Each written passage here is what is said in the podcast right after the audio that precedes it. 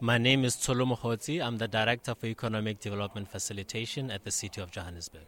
Congratulations on your involvement uh, in hosting Demo Africa 2016. This has been an incredible initiative.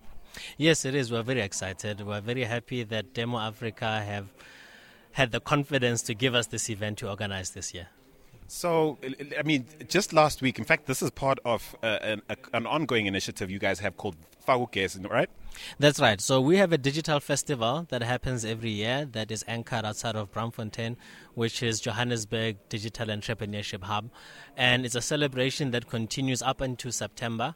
And this is a time where the you know, entrepreneurship ecosystem across South Africa is focused on Johannesburg, and everybody's up here in Joburg. So it's been a very, very exciting week. So this basically is the highlight of that of that initiative, I'd say. Absolutely, this is definitely the highlight. Uh, it's very exciting to be here, um, and you know, there's so much excitement about demo because we don't have many events like this that are pan African. So there are many events happening in Africa, but there aren't many Pan African events where there's participation and involvement from across the continent. And Demo Africa is definitely the most preeminent of those events. And uh, let's talk about this this quote unquote space race that cities across the world and indeed on the continent are in to become the most connected cities. Uh, I know certainly in South Africa, you guys in Tshwane have you uh, Cape Town, Tshwane, and, and Johannesburg are in this tussle to deliver on this uh, on this mandate to deliver the most connected city on the continent. How far along are we uh, in terms of that, and how far ahead do you think you are of Tshwane and Cape Town? Well, we can confirm that first of all, we're the first out of the block, so the rest are followers. and and secondly, we have the largest network and we have the fastest one. Right? Uh, and you know, for us, uh, this is really about municipal infrastructure as a basic service. So for us, it's not a gimmick. The city is uh, in the process of creating a municipal entity that is providing telecoms and broadband as a municipal service.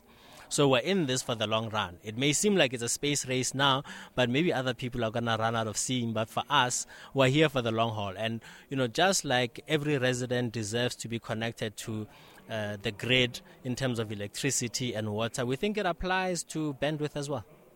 So I, I, live in a in a northern suburb neighborhood in Johannesburg, uh, one of the green leafy suburbs, older suburbs of Johannesburg. Lovely area. Uh, they've been digging up the whole area, fiber being placed. It seems private entities are jumping on the bandwagon in a big way in upgrading the, the, the broadband infrastructure in, in uh, you know in the city. I, I'm just curious to to know where they fit in in your plan. Are they are they partners on your plan? Do you piggyback off their infrastructure? What what is the um, interaction between the private interests in the space and the public interests? Well, obviously we're rolling out a very high capacity network, so we offer it wholesale to the industry, and we do have quite a few customers that are, including the, the big network service providers, the household ones. They're our customers. So the Vumas, the the C Fibers, those those chaps, and the MTNs, as big as um, even the, the, the mobile telcos who are now dabbling in the space. Correct. Yeah. So, but we're also quite interested in last mile because you have to understand that you know uh, you are definitely in the target market for Vumatel, but not everybody who's a resident of Johannesburg would fit into the profile of that market. So you'll see that they are, for example, in the suburbs, uh, middle class suburbs of Johannesburg, but they're not in the townships. Right? But everybody deserves to be serviced. So there's a certain level of service, a basic minimum service that we think everybody deserves, and where the private sector is not looking at filling that gap and there's a gap in the market, then obviously we have to go last mile and make sure that everybody gets access. So we have a program of free Wi Fi hotspots that we've rolled out. There's now more than a thousand in Johannesburg, and we're going to continue until the entire city is covered. And so, typically, what sort of access are you allowing? Is it zero rated? Is it is it capped to a certain amount per individual? How does the average Joburg citizen go about accessing this service? It's currently capped at 200 megabytes a day.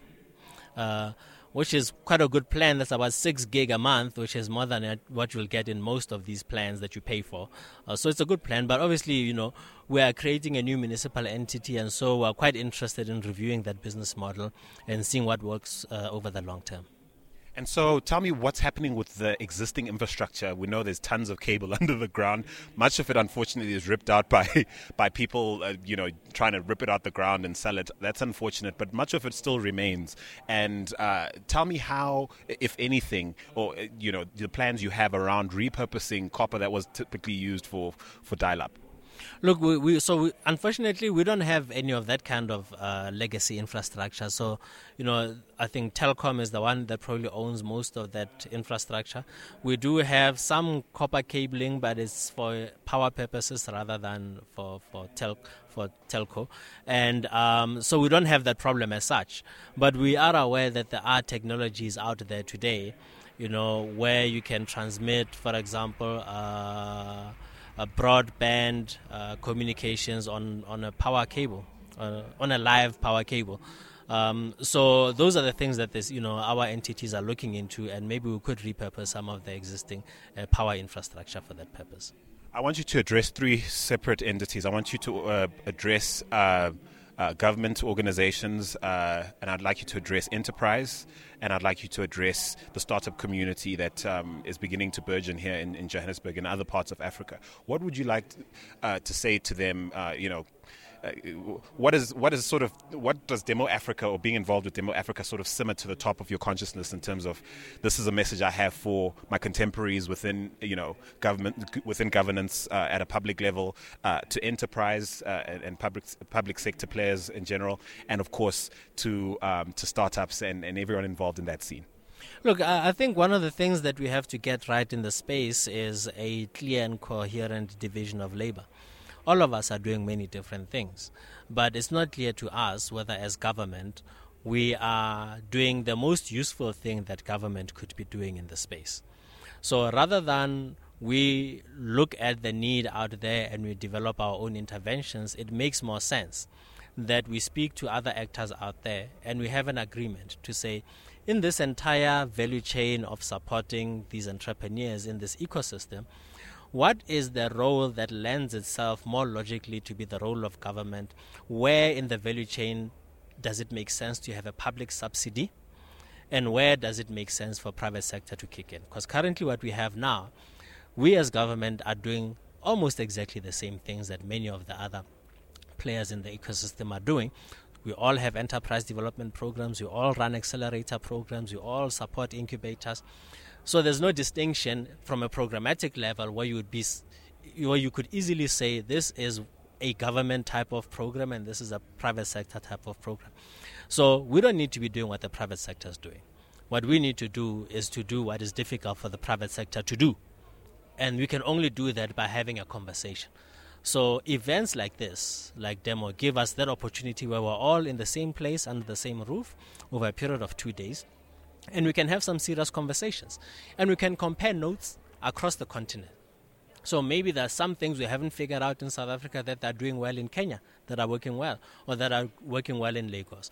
So, you know, the entire Africa wide ecosystem is having a conversation over two days, and we think it's a very, very useful experience what I'm hearing in summary is that your door's wide open. You're hoping to have meaningful conversations with all the three, uh, you know, various parties that I just mentioned. You're hoping to interact with contemporaries from across the continent, in you know, in government, in government, uh, in private, uh, in private business, as well as the startup ecosystem. And your your ears wide open, right? Look, our focus, no matter the area of application or the sector we're focusing on or the type of programming we're doing, our approach is partnership. We are open for partnership. We are collaborative. We are enthusiastic partners.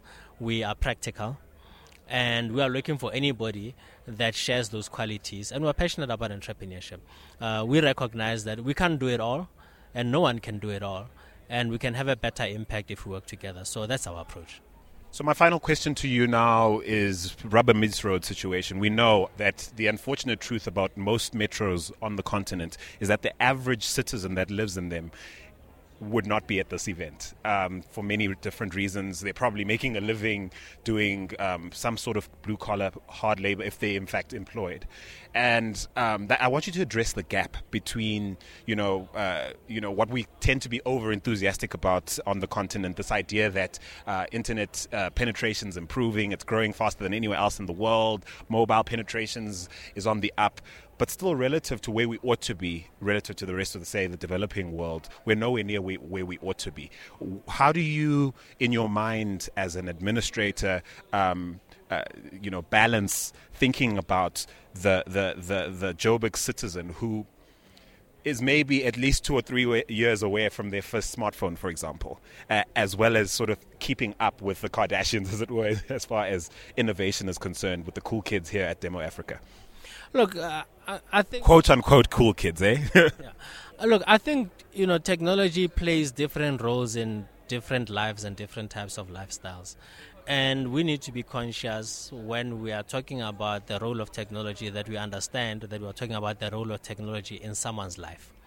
So, for example, in Western society, uh, technology often plays a role in the lives and how people live in a type, particular type of lifestyle, right? And it's a connector. It's a it helps people uh, uh, entertain themselves, in themselves, meet each other. So it you know, you know, if you are an African dealing with many day-to-day challenges of just living your life, uh, you you might be tempted to say that you know, it's it's perhaps a little bit peripheral to the real issues. So if if you're talking about that context where you are an African in an environment where there's scarcity in terms of access to economic resources, access to certain types of basic things that you need in life. There is a role for technology to play, but it must be relevant in your context. So we are not in short of entertainment solutions in Africa. We're in, we're in short of solutions that address our basic needs.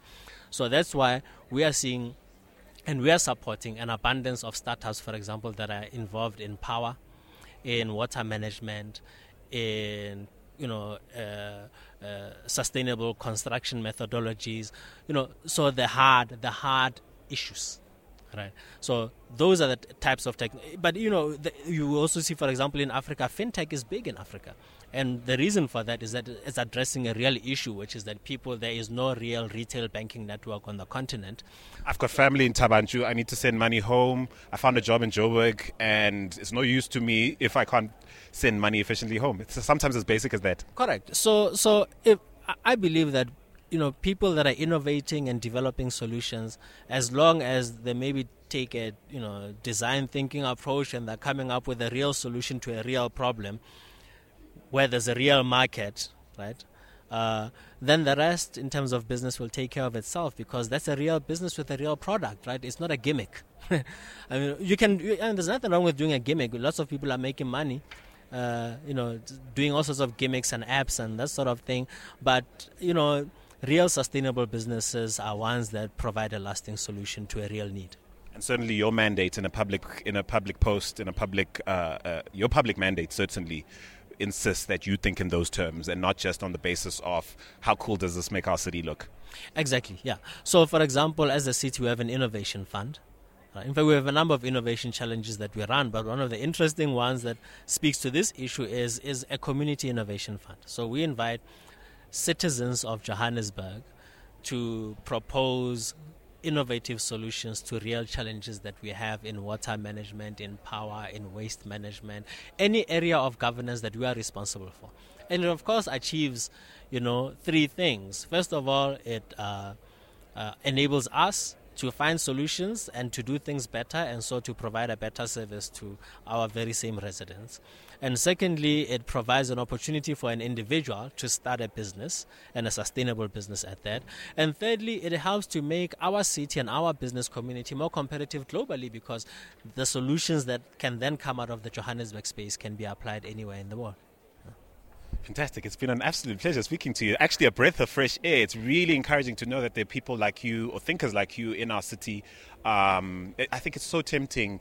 Uh, the media fraternity is obviously quite guilty of just assuming that we don't have the best people, the, the right kind of thinking, uh, you know, taking care of our public interest in, in, in places like the city of Joburg. And it's been an absolute pleasure speaking to you. Thank you. I'm really honored. I appreciate the opportunity to speak to you, and thank you for your kind words.